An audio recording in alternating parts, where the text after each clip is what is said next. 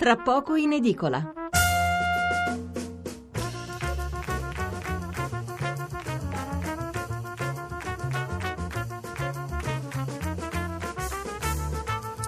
Mezzanotte 27 minuti e 45 secondi, siamo un po' in ritardo questa sera, giovedì 22 marzo, quindi da quasi mezz'ora.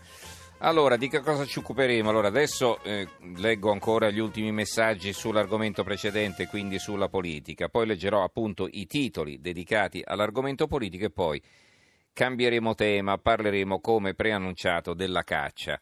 Eh, lo spunto, come vi dicevo, ci viene offerto dal fatto così che insomma è una butade, ma in vista dell'accordo tra 5 Stelle e Lega c'è un argomento sul quale sicuramente, almeno così sembra poi, eh, la, la, politica ci ha abituato a qualunque tipo di compromesso, ma un argomento sul quale sembra che le posizioni siano davvero inconciliabili.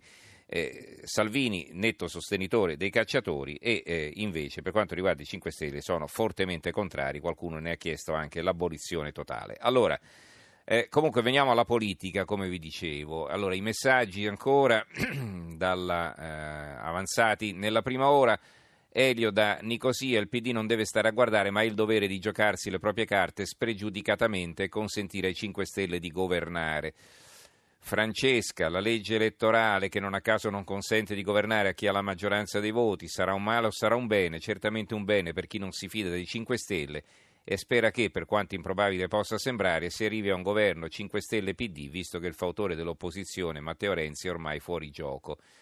Henry da Torino, sper, temo si andrà a un governo come a Torino, dove il governatore PD Chiamparino eh, fa da balia alla sindaca 5 Stelle Appendino, rimediandone le palesi incapacità.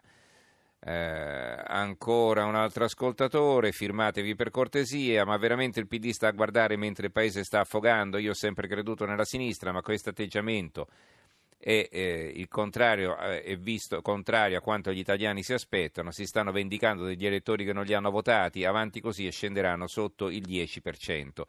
Beh, uno può pensare come vuole, però eh, scusate, non è che uno deve go- rimanere al governo a tutti i costi. Eh, c- esiste anche l'opposizione, ci sono partiti che l'opposizione ci stanno da sempre e evidentemente chi è abituato a stare al governo non vuole rinunciare, ma insomma non c'è nulla di male stare fermi un giro, come abbiamo detto. Poi eh, eh, Giuseppe Davarese. Amato è quel bravo, bravo tra virgolette, manzoniano e socialista del prelievo bancario all'insaputa degli italiani, l'arbitro Moreno era meglio. Eh, Andrea, da Firenze i socialdemocratici tedeschi hanno votato dopo, dopo, che i due partiti hanno concordato un programma e non prima. I socialisti spagnoli hanno scelto l'appoggio esterno dopo due tentativi elettorali. Quindi prima chiarire la situazione programmatica, poi si vedrà se esiste la possibilità di un accordo e si chiede l'ok agli iscritti. Eh, Stefano, elettore del PD dalla Venezia Giulia, l'analisi più corretta mi pare quella del corrispondente tedesco, bisogna parlare di programmi e non di persone. Come sarebbe possibile per il PD appoggiare un governo che attui la flat tax o il reddito di cittadinanza o altre misure economiche che ci metterebbero fuori dall'Europa facendo saltare il bilancio dello Stato? Va bene, ci fermiamo qui con la lettura dei messaggi. Veniamo invece alle prime pagine dei quotidiani. Alcuni titoli vi avevo letti già prima. Per proseguire, il quotidiano nazionale che apre però con Facebook a di spalla, quindi la seconda notizia in ordine di importanza la politica, una Camera a testa di Maio punta su Fico, un azzurro al Senato, intesa vicina fra centrodestra e 5 Stelle. Il giornale, il giornale eh, il terrore dei grillini andare al governo con il centrodestra, PD sull'Aventino fuori dai giochi. Qui il commento è di Vittorio Macioce, la politica e il fattore tempo è intitolato. A un certo punto scrive Macioce, Matteo Salvini è quello che più di tutti ha alzato le vele. La fretta è il suo comandamento, lo scrive e lo ripete praticamente tutti i giorni. È lui che ha dato l'accelerazione alla trattativa, sorprendendo anche Mattarella. L'idea di sedersi metaforicamente al tavolo con Di Maio gli ha aperto una strada alternativa al dovere stanare Renzi dal suo aventino di rabbia e frustrazione. È un'intuizione più tattica che strategica, ma gli ha permesso di indossare il vestito di skipper della coalizione. Magari ancora non lo incarna del tutto, ma fa vedere che il taglio non è poi così inadeguato. La proposta che ha messo sul piatto dei 5 Stelle al momento è questa: un patto di governo per realizzare una serie di obiettivi. Un patto a due? No, ci sarebbero dentro anche Berlusconi e Meloni. Le possibilità sono pochissime e con il passare dei giorni tendono allo zero. Questi sono ride, o vanno in porto o si torna indietro. Il retroscena, un articolo firmato da Ioda, il piano Letta dietro i diktat al leader dei 5 Stelle. Eh, la nota di, di Adalberto Signore, ma il Cavaliere tiene aperto il canale DEM. Quindi vedete poi tutti, tutte le possibilità ancora sono così sul tavolo e veramente bisogna capire quale carta verrà eh, presa alla fine e quale risulterà la carta vincente. L'avvenire apre in questo modo eh, usciamo insieme dall'inverno sociale, per il presidente della CEI, la conferenza episcopale italiana, occorre ripartire da Costituzione e dialogo, Galantino, la nuova maggioranza ascolti i bisogni della gente. Sotto un titolo più stretto sulla politica, Fico alla Camera, Movimento 5 Stelle al Senato, frena su Romani. E eh, il motivo per cui i 5 Stelle frenano su Romani è l'oggetto dell'apertura del Fatto Quotidiano. Senato, eh, titola il Fatto Quotidiano, Berlusconi non riesce a trovare uno di Forza Italia incensurato. Caso Romani, Forza Italia propone un presidente condannato per peculato, no di 5 Stelle e Lega. La vignetta di Vauro, c'è un Berlusconi in vestaglia che apre la porta a Di Maio, Berlusconi apre i 5 Stelle, il titolo della vignetta e Di Maio che entra dice è qui che si fa il bunga bunga. Eh, anche Salvini si sgancia e chiede un nome condiviso, oggi si riuniscono di nuovo i gruppi parlamentari e alla Camera Fico è in corsa, ma ora rischia, questo secondo De Carolis. Sono ladri questi romani, romani maiuscolo, riferito al candidato di Forza Italia, Paolo Romani, candidato di Forza Italia alla presidenza del Senato il fondo di Marco Travaglio. Se tutto va bene, le nostre preghiere al nostro Signore perché dia lunga vita a Sergio Mattarella potrebbero addirittura spingersi ad auspicarne l'immortalità. Dio non voglia che abbia un mancamento, perché da domani il Presidente del Senato, dunque suo vice, potrebbe essere il forzista Paolo Romani, cioè un pregiudicato per peculato che per giunta racconta un sacco di balle sulla condanna definitiva tipico caso di uno che non dovrebbe ricoprire cariche pubbliche non tanto per l'accusa quanto per la difesa. Il peculato, secondo i migliori dizionari, è un'appropriazione indebita di denaro o altro bene mobile appartenente ad altri commessa da un pubblico ufficiale, cioè un furto di soldi o di beni pubblici. Quindi Romani e ladro e bugiardo, due requisiti essenziali per la seconda carica dello Stato. Passiamo al libero. Eh, povera sinistra dice di aver perso per Facebook, è sempre colpa dei social, ma qui si riferisce all'America.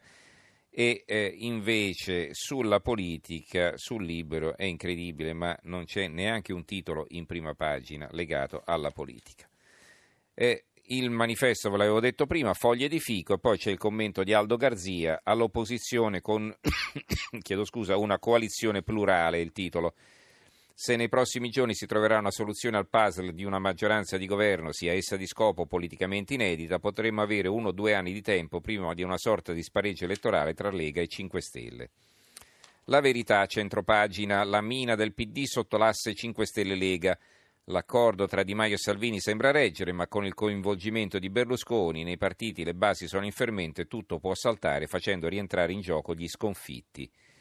Il dubbio di taglio basso, centrodestra compatto su Romani, veto dei 5 Stelle. Il foglio.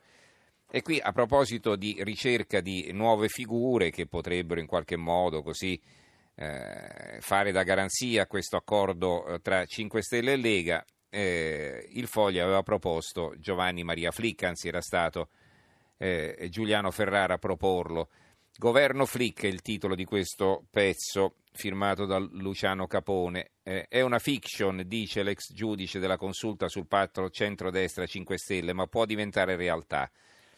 Ferrara dice con molta chiarezza che si tratta di una fiction, ha risposto Giovanni Maria Flicca, Oscar Giannino e Luca Telese che su Radio 24 gli chiedevano di commentare il fondo di ieri del Foglio con cui Giuliano Ferrara ha indicato il suo profilo come uno dei più adatti per fare il Presidente del Consiglio di un governo dei vincitori ovvero appoggiato da centrodestra e 5 Stelle.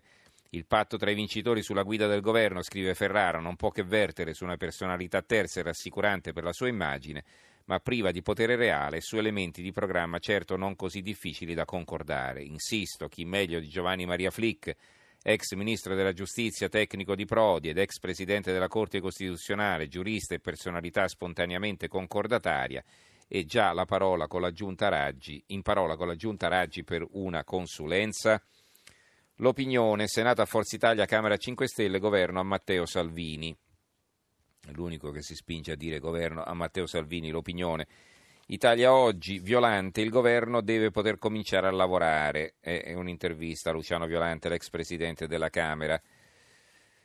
Eh, il mattino vi avevo letto il titolo, ma c'è anche il commento, la mossa che fa più forte la coalizione eh, di Massima Dinolfi. Alla vigilia della prima giornata del nuovo Parlamento la fisionomia del governo prossimo venturo rimane ancora indeciflabile. Nessuna fretta, ha detto Di Maio, che si appresta a incassare primo risultato politico, la presidenza della Camera dei Deputati. Sul tempo una grande foto, eh, una grande foto di Laura Boldrini. Bella ciao è il titolo, la liberazione maiuscolo, domani la partigiana Boldrini non sarà più presidente, dopo cinque anni allucinanti a Montecitorio, ora andrà bene chiunque, e poi il commento del direttore Gianmarco Chiocci. I giornali del Friuli Venezia Giulia, il Piccolo e il Messaggero Veneto hanno un'apertura simile. Il piccolo, vincono i leghisti, corre Federica, Salvini ascolta la base e convince Berlusconi, Tondo, Renzo Tondo, ex governatore, sembrava essere lui il candidato, era un candidato di Forza Italia, pieno appoggio, dice Tondo a Federica. Eh, centrodestra il candidato è Federica, il messaggero Veneto, segnali di apertura agli alleati, Salvini rassicura non escluderemo nessuno. La Gazzetta del Mezzogiorno, la diarchia di Maio Salvini, a Forza Italia il timone del Senato, ma i 5 Stelle non vogliono Romani, e Grillini la guida della Camera, lotteria dei seggi, fuori Boccardi. La strategia dell'attenzione di Luigi verso Silvio, il, il commento di Giuseppe De Tomaso, il direttore. È bella qui questa analogia. Qui leggiamo a metà del pezzo. Chi in questi giorni si stupisce per possibili accordi di governo che prima delle votazioni sarebbero stati giudicati più incredibili di una tresca fra Vladimir Putin e Theresa May, farebbe bene a riprendersi. Specie in materia di alleanze, le promesse che vengono pronunciate in campagna elettorale una volta chiuse le urne se le porta via il vento, soprattutto adesso, dopo le nuove regole del gioco battezzate lo scorso 4 marzo. La Gazzetta del Sud, Berlusconi apre un governo di scopo coi 5 Stelle, il secolo XIX. Per concludere, qui vi descrivo la vignetta, c'è un maggiordomo che apre la porta a Salvini, vertice a Palazzo Grazioli, dice il maggiordomo il padrone la sta aspettando e Salvini che replica sono io il padrone Cocco.